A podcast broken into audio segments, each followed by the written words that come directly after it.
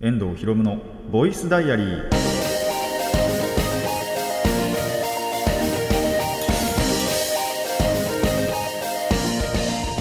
ラジオの前の皆さんこんにちは。遠藤博夢のボイスダイアリー。パーソナリティの遠藤博夢です。タイトルを直訳すると声の日記。僕の身の回りで起きたことを話したり時に何かしらの紹介をする雑談系の番組です。というわけで11月に入りました、えー暑いです。マジで、あのーこの秋本当に天候の話しかできないぐらい、え暑い本当に。でまあやっていくとね本当に切れなくなっちゃうんでね。もうあのー別の話題に切り替えていこうと思うんですけどマジで暑いということだけは僕だけなのかなこれ。わかんないですけどあの僕の体感マジで今暑いって感じてます。本当に。っていうぐらいあの11月に入ってもなおまだ暑いっていうね。えー何があったんだろうって本当に思いますけどもあのマジでもう数週間同じ話しかしてないんでそろそろそろそろね別の話をしようと思うんですけどそうあのー今回ねこの収録をしてる最中っていうかの直前にですねちょっと僕とあることに気づきましてあの家出る時とか何にも違和感持たなかったんですよ。あー荷物全部持ったなっつって家出たんです。で電車乗ってこの収録場のねあの最寄り駅を降りてそうの電車乗ってる時も全然気づかなかったんですよ。で降りてちょっと歩いたところぐらいでそういえば持ってきたっけなと思ってバッグの中見てみたら財布なかったんですね。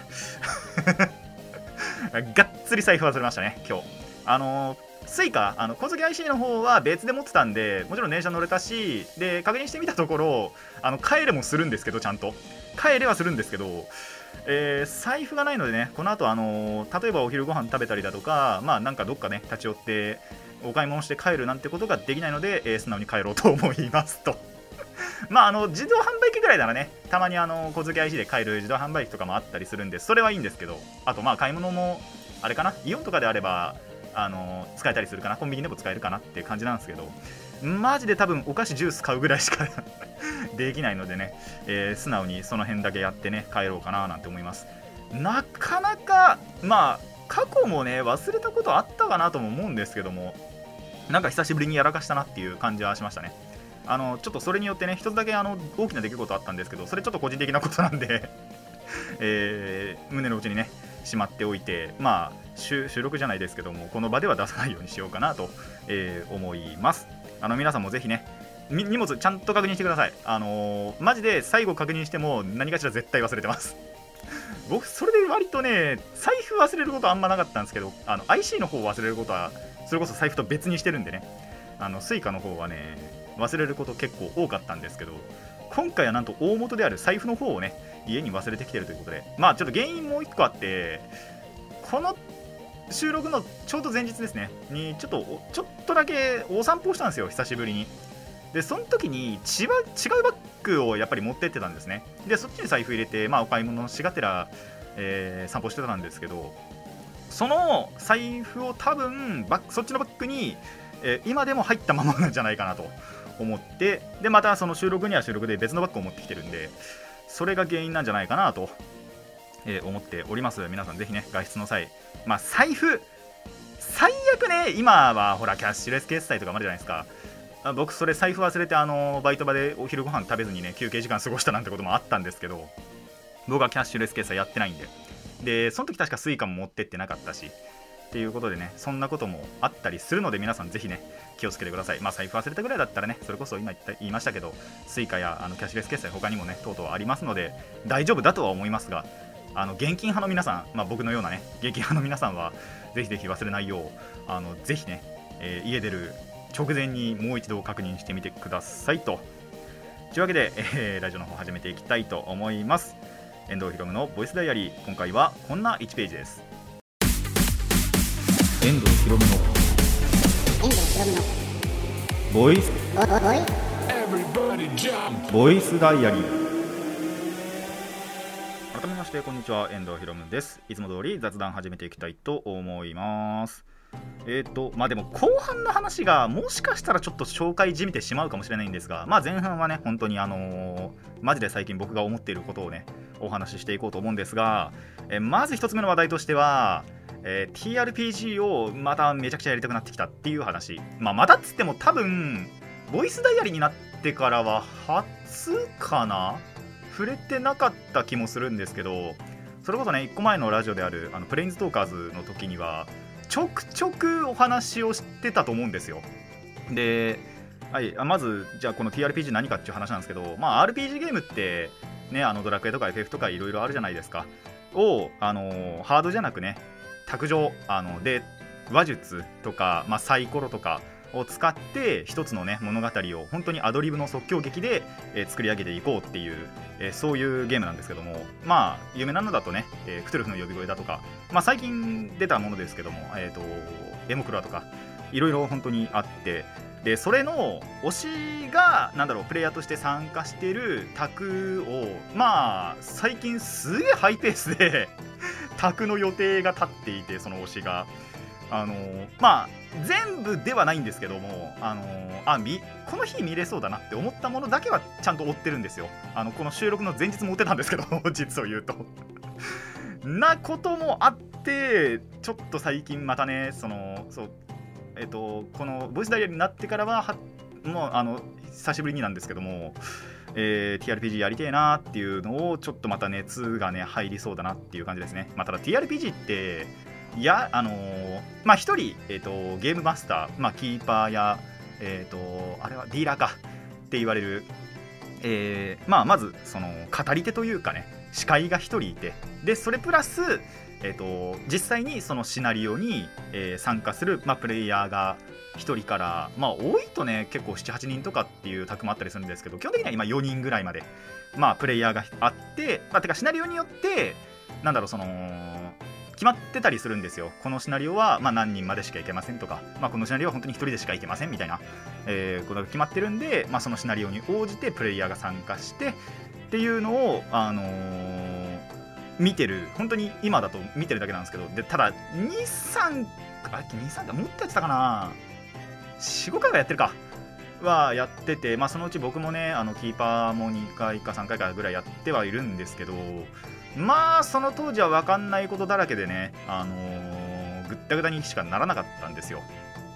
でただ最近やっぱりこの動画もね本当にいっぱい動画つか配信かあのー見てる影響であなんとなくですけどまあもちろん本当に見てるだけなんでねあのー自分がそれをそのまま真似できるかっていうともちろん無理だとは思うんですけどただその過去に失敗した経験と、まあ、ちょっと照らし合わせてあこういう部分はこうした方がいいんだっていうのはちょっと学んできてるので配信もう10個以上は絶対見てると思うんですけど。なおかげでまあ割とねあのー今ならいけんじゃないかなって思ってはいるのでまあやっぱね見てるとね 自分も、ま、回したりあと回りたくなってくるんでちょっと友達とまあ今どうなんだろうな。まあ集まる機会もなかなかないんでね最近。なんであのー集まれる日があればやりたいななんて思っていますね。でそれこそプレインズトーカーズ時代に多分その時だったと思うんですけど言ってたのが僕1個だけシナリオ組もうと思ったんですよ本当にオリジナルの。を組もうと思ったんですけどまあ出来上がってないですね。結局未完のまま作る作る詐欺だけして、えー終わらせてしまっているものがあるんですけど、まあ、それとはちょっとまた別で新しいのも組もうかなって思っちゃっててそっちだとそれこそその組もうと思ったものよりもシンプルではないんですけどあの他の人、まあ、それこそ友達なんかには受けがいいんじゃないかなって思うのがちょっと一個思いついたんでそれこそ配信見ててあそういうやり方もあるんだこういうシナリオの組み方あるんだっていうのが一個あったんでちょっとそれをなんだろうオマージュじゃないですけどもリスペクト本当にリスペクトしてあのーまあ僕なりに改造してやってみてもいいのかななんては、えーちょっと思ってはいますね。まあただその過去にね作ろうと思ったシナリオも完成させればいけそうかなとも思ってるんでその辺は本当においおいマジで時間があれば そしてなんだろう回せる機会があれば回したいななんては思っていますね。あとそうじゃなくても既存のシナリオがあったりしてそれこそルールブックに載ってたりだとかあとまあネット上にもね無料で転がってるものもあればまあ本当有料でねシナリオを配布してますよなんていうえーサークルなんかもあったりするので、まあ、その辺使うのも、まあ、最初は無料から 行くのはいいのかなとは思ってますね。あの多分配信で見たやつ大体有料なのでねお金かけないと回せない卓があったりするんですけどあのま、しかも僕が見たものに関しては自分で回ることはできなくて回すことしかできないんですよ。なんでかっていうとあの展開をしてしまってるから。もうここでこういうことをすればいいっていうの分かっちゃってるじゃないですか。普通のゲームとかであれば多分いいんですけどこと TRPG ってそれあんまり推奨されないんですよね。あの特別そのこれをもう素早く終わらせるタイムアタックをしようみたいな企画でさえなければ。そういうところでその展開分かっててあのタイムアタックをするっていう企画もあったりはするんですけどまあ僕ら別にそんなことしなくていいなっていうことなんであの実際にね回す時にはえーまあ回す側になるのかなって回すってあの要はキーパー側になるのかななんて思いますね。まあそうじゃなくてもねあの例えばオリジナルシナリオだとか他の人のオリジナルシナリオだとか、えーまあまだ配信で見てない、えーものがあれば、えー回りたいなとプレイヤーとしてね探索者として回りたいななんてのも考えてはいますね。まあ本当に何の形でもいいから、えーちょっと TRPG というものをまたやりたいなとは個人的には思っている。ただあのー僕の友達の中で一人だけマジでやりたくないってやつやつがいるんでそいつの反応次第かなっていうところでもありますね。あとまあ年代が下のやつなんですけど後輩に1人、まあ、後輩とも言わないのかな、まあ、後輩に1人あのー回せるやつがいるんで COC 回せんのかな、えー回せたら回してもらおうかななんても思っていますね。なんてところで、まあ、TRPG 本当ねあの初心者は戸惑うというか難しい部分絶対あるんですよ。あの僕でも多分本当に全然やってないしわからないことだらけではあるんでわからないことだらけっていうかできないことだらけというか本当にねなんだろう演劇経験ないと難しい部分があったりするんですよね。本当に即興劇というかアドリブがもう入り混じり合うんで。っていうところでそのロールプレイをする何かを演じるっていう部分ではまあ僕演劇部でしたけど 演劇部だったしあの専門学校通ってますけどただそれでも難しい部分絶対あるなって思ってるんでマジで推しすげえなって思うんですよね。とかあとまあ普通に配信でやってる方々まあ多分慣れてるからでしょうけど何十回もいや何百回もやってると思うんでなんでその人たちはすげえななんて思いながらなんか僕もやっぱりやりてえなってやってみてえな本格的なそういうロールプレイっていうものをちょっとやってみたいななんてのは配信見ながら思ってたりするところですね。なんで本当に何の形でもいいから何の形でもっていうとやっぱあれだな友達身内だけでしかやんないかな。あの野良でねそう野良でなんかセッションに入りませんかみたいなのもあったりはするんですよ。もちろん。ただそれに行く勇気はさすがにないんであとまあそういう環境もないんで、えーそれはちょっとなしにしてあの身内同士でね何らかの形でやれたらななんてのは思ってます。っていうのが最近の、えー TRPG したいなという話でしたね。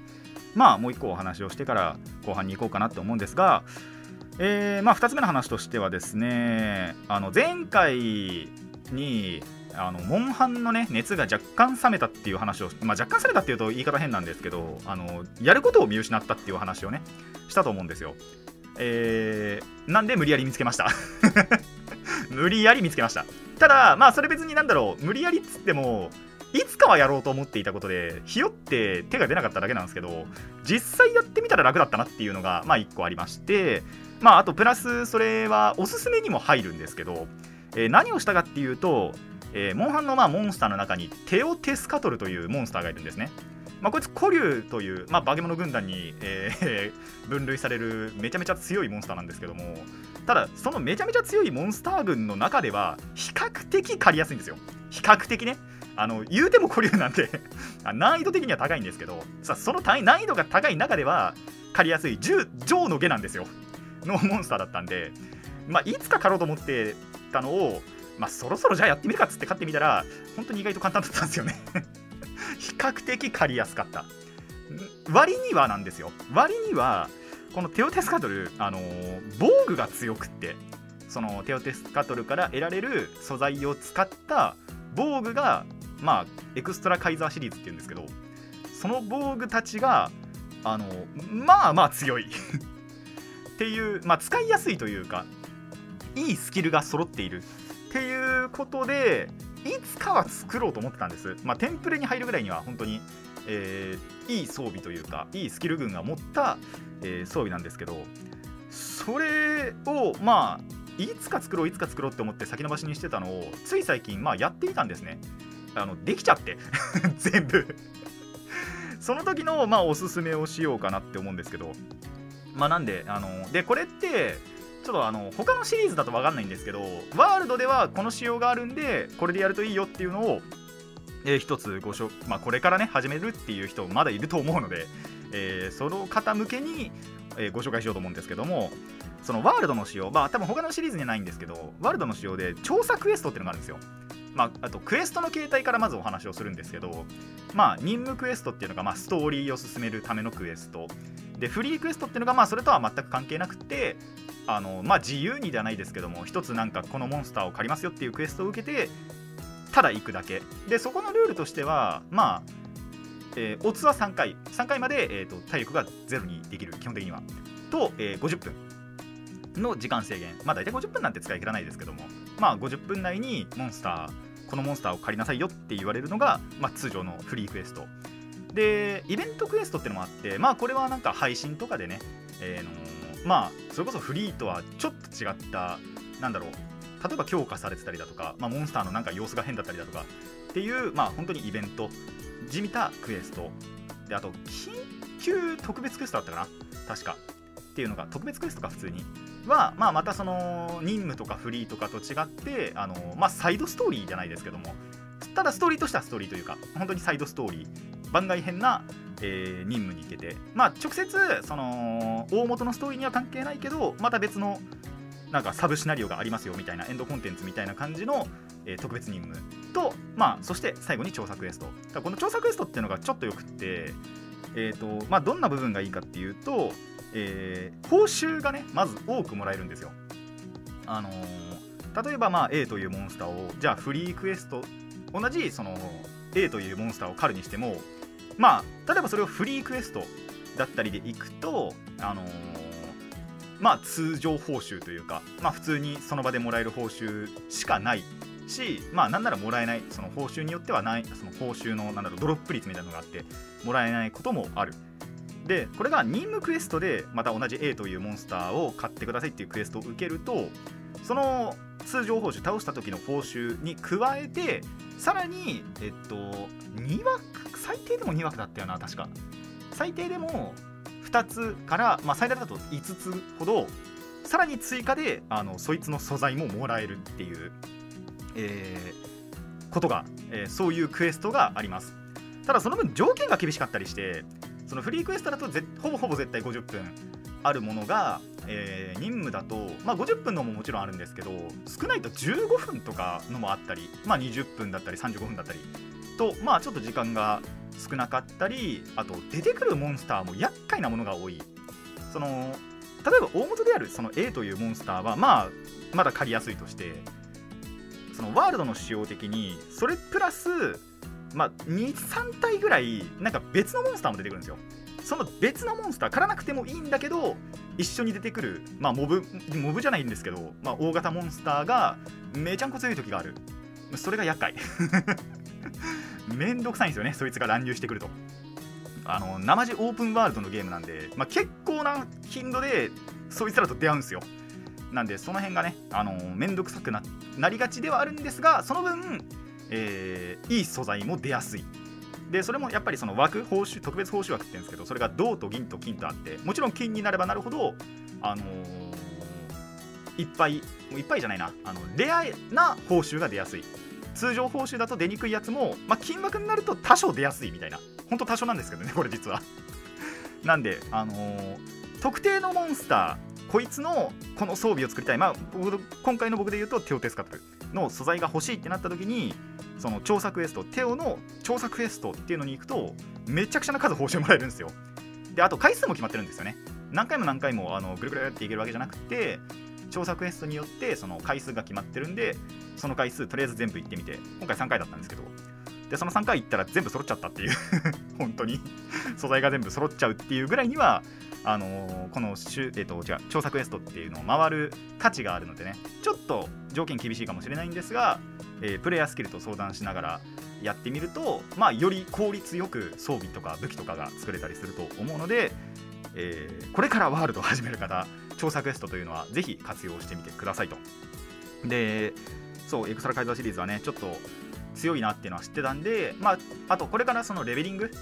ていうのをしていって鎧玉というものがモンハンの世界にありましてその鎧玉を使うとね防具のレベルが上がってで防具のレベルが上がると要は防御その防具の防御力が上がってまあダメージをね受けにくくなるので、えーその作業をしていきたいと思います。以上、えー雑談前半でした。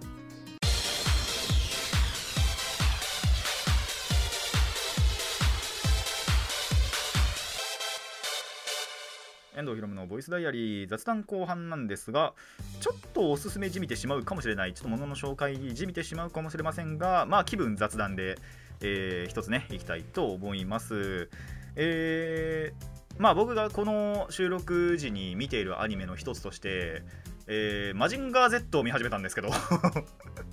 あの僕がよくある昔のアニメ見たがり症候群で。まあもちろんその地上波でやってる部分でしかね地上波っていうかあのーリアルタイムでというかその時にやってるものしか見ないんですけどでちょうどたまたま東京 MX でエヴァとマジンガー Z やってるんですよ。でちょうど同じぐらいの時間帯にやってて、まあ、録画して見てるんですけどこのマジンガー Z がちょっと面白いなって思った部分があったんでそれを同じと言っちゃいけないんですけどまあ操縦するという点では同じだろうということで、えーあのここにはね過激派がいると思うのであのエヴァンゲリオンをロボットものと評するかどうかなんですけどそうエヴァはロボットものかどうか 論議で過激派がいるとちょっと困るんですけど、まあ、あくまでちょっとここでは一緒の一つのくくりとしてね、えーマジンガー Z エヴァガンダムと比べてあのどういう部分が面白いかっていうのをちょっとお話ししていこうと思うんですけどあのー例えばねエヴァとかガンダムとかって、まあ、ガンダムは結構いろんなシリーズがあるんであれなんですけどでも大体そのシリーズごとの主人公って結構その習熟早いじゃないですか。あのガンダムまあそれこそアムロなんかさあのー最初にガンダムがもう発見します。まあもちろんマニュアルを見ながらだったっていうのもあるしあと作実際に作ったのがやっぱりお父さんだったっていうこともあってお父さんの手憂いだったってこともあってまあ飲み込みが早いあと自身もあの自身もね機械いじりが好きだったみたいな設定がちゃんとあるんでまあまあまあガンダムをすぐ操縦できても違和感そのものはないのかなっていう感じはあるんですけどにしても動かすの早すぎるじゃないですか。でエヴァに関しても多分あれってなんだろう。脳で思ったことをそのまま動きに反映できるシステムだったと思うんですよ。あの間違ってなければ。あの間違ってたらごめんなさい。あの許してください。えエヴァ過激派許してくださいなんですけど。でもパッと見描写を見ると結構そういう感じじゃないですか。描写とかあと発言とかを見てみると聞いてみると。あのなんで結構簡単に動かせちゃうっていうイメージがあるんですけどマジンガー Z ってこうでもないんですよね。今そのこの収録時点では4話まで見たんですけどマジンガー Z あのーその主人公えマジンガーの主人公の兜浩二ってそのもともと機械に強かったまあバイクはすごい乗るキャラクターなんですけど機械にそのめっぽう強かったとかそういうわけではなくでおじいさんが死ぬ間際にあのすいませんネタバレになっちゃうんですけどちょっと今回ネタバレ多分に含むと思うんですけど、えーそのおじいさんが死ぬ間際にマジンガー Z をまあ渡してくれるんですよね。でその初戦闘とかまあなんならこの4話までの戦闘でほとんどまぐれでしかかってないんですよ。今のところ。なんならそのマジンガーの動かし方そのものもまだ全てを分かってない。であの1話1話に関して暴走しがちっていうところがあってでもこれって逆に言うとロボットもののリアルだと思ってるんですよね。だってそれはパッて渡されてこれ操縦しろって言われてすぐまあ操作の簡単さかどうかにもよりますけども、まあ、マジンガー多分内部構造すげえ複雑だったんでパッと見。あのコックピットを見てみるとだいぶボタン多かったしあのレバーもなんかすげえいっぱいあったんで。まあそれだけね多分そのマジンガーを動かすのが難しいものなんじゃないかとも思うんですけどにしてもあのだいぶその4話の間まあその数話あるのが数日かかってるわけじゃないですかその作中でも。でも動きを何日もかけて動きを覚えようとしているっていうところってでだんだんと覚えていくまあ教えられているさやかさんっていうあのロボットに関してはロボットの操縦に関しては先輩がいるんですけどそのさやかさんに教わりながらえーとまあ、覚えようとしているっていうところは逆にやっぱリアルな描写なのかなっていうのは思いましたね。その当時でそういうリアルな描写できるのはすごいなと。マジかちょっと何年のアニメか忘れましたけど。今 HD リマスターでやってて結構絵綺麗な絵で 見てるんで分かんないんですけど。でもそれをなんだろうちゃんと描いてるところはすごいなと思いましたね。なんであのーまあロボットものってやっぱりその好き嫌い分かれるとは思うんですよ。まあどんなアニメでも分かれるかっては分かれるかっつうと分かれるんですけどやっぱロボットものってその賛否って分かりやすいと思うんです。でそれはどの部分のロボットもののどういう部分が嫌いかっていう点のところであのーそれこそそのなんだろうすぐに動かせるようになってしまうっていうところに違和感を持つっていう方がいたらマジンガー Z を見てほしい。これはもう何話もかけてで何日もかけてあのー動きを覚える。でしかもそれまで本当にまともに動かせなくって相手に勝つために本当にまぐれのような勝ち方をしている。っていう部分があるのでまあそういう部分がに抵抗感があってロボットものを見てないという方がもしリスナーさんの中にいらっしゃいましたらあのこのマジンガー Z 今東京 MX でもやってるので、えー見てみるともしかしたら抵抗感なく見れるんじゃないかなと。まあどの部分がもちろん嫌いかにもよりますけどね。もうロボットそのもの出てくるのが嫌いなんていう人もいると思うのでそういう方にはもちろん無理には言わないんですけど例えばその嫌いな理由としてそのロボットを動かすのが早すぎるなんてことを思ってる方はぜひマジンガー Z を見てみてください。あのてかまあマジンガー Z がそういう作品というのは、えー覚えておいてくださるといいんじゃないかなと思います。以上まあ気持ち雑談後半でした。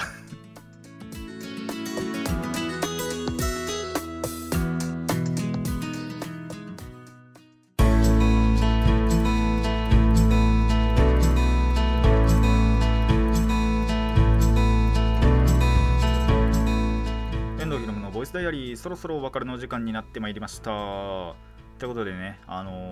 ーそう別に今期のアニメを何も見てないわけじゃないんですよ。それこそ紹介しましたけどガンダムと水星の魔女見てますしあとジョジョもね見てますしぐらいかな。今期で始まったらもしかしたらそれだけかもしれない。でそれこそジョジョなんてあのジョジョ6部は2クール目分割2クール目なんでまあ紹介今更紹介することでもないかなという感じなのとえ本当にそうだよな。であとそうエヴァと、えーマジンガー。まあ、あと通り部もまだ続いてるか。通り部あの再放送ね、えー、とテレ東かな？でやってるんでそれ見ててぐらいだね。でそう最近代々も終わりましたからね。あれはまあいやすごいいい終わり方だったと思うんですよ。ただやっぱり最後にねあのーちょっともわっとした終わり方をしたんで すっきりしてなんていうのも思いつつまあでもこれでもよかったのかなっていうところではありますね。続編とかあったらすごい見たいなとは思うんですけども。えーまあ一つね見るものがなくなれば3つ4つ 見るものが増えたりするんでであとデッカーウルトラマンデッカーの方はまだ見続けてますしぐらいかな今見てんのだと。まああとプリあ日朝ですね。プリキュア仮面ライダーえー、とスーパー戦隊も見てますけども。まあなんでねその辺の録画とかも見ているとなんとねあのモンハンの時間も削れていくということであと寝ちゃうのもありますけどね。割と最近なんか疲れちゃって午前中寝てたりするんですよね。疲れちゃってっていうか多分もともと体力が少ないんですけど。なんで午前中は寝ることも多いんですけどもそうすると時間減っちゃうんでね。まあほどほどにというかできる時には例えば午前中録画見るだけ見て午後からモンハンみたいなことも、えーやれる時はやろうと 思っています。でまあそれこそモンハンはねまたやることをちょっとやっぱり見つけ出したんでそれをやれていけたらなと思いますね。あのテオテスカトルは枯れたんですけどキリンっていうまた別の古竜化け物がいて化け物つってもなんか馬みたいな感じなんですけど見た目馬です本当にただの。があのーちょっとまさか枯れないと思わなかったと思ってあの完全にボコボコにされてるんでまあいつかリベンジしようかなっていうところですね、えーこの番組ではお便りを募集しています。ラジカスネットのメール送信フォーム、えーそしてツイッターマシュマロまでお願いします。質問や感想トークのリクエストなど何でも OK です。たくさんのお便りお待ちしています。さて今回はここまでといたしましょう。遠藤博文のボイスダイアリー。ここまでのお相手は遠藤博文でした。次のページもお楽しみに。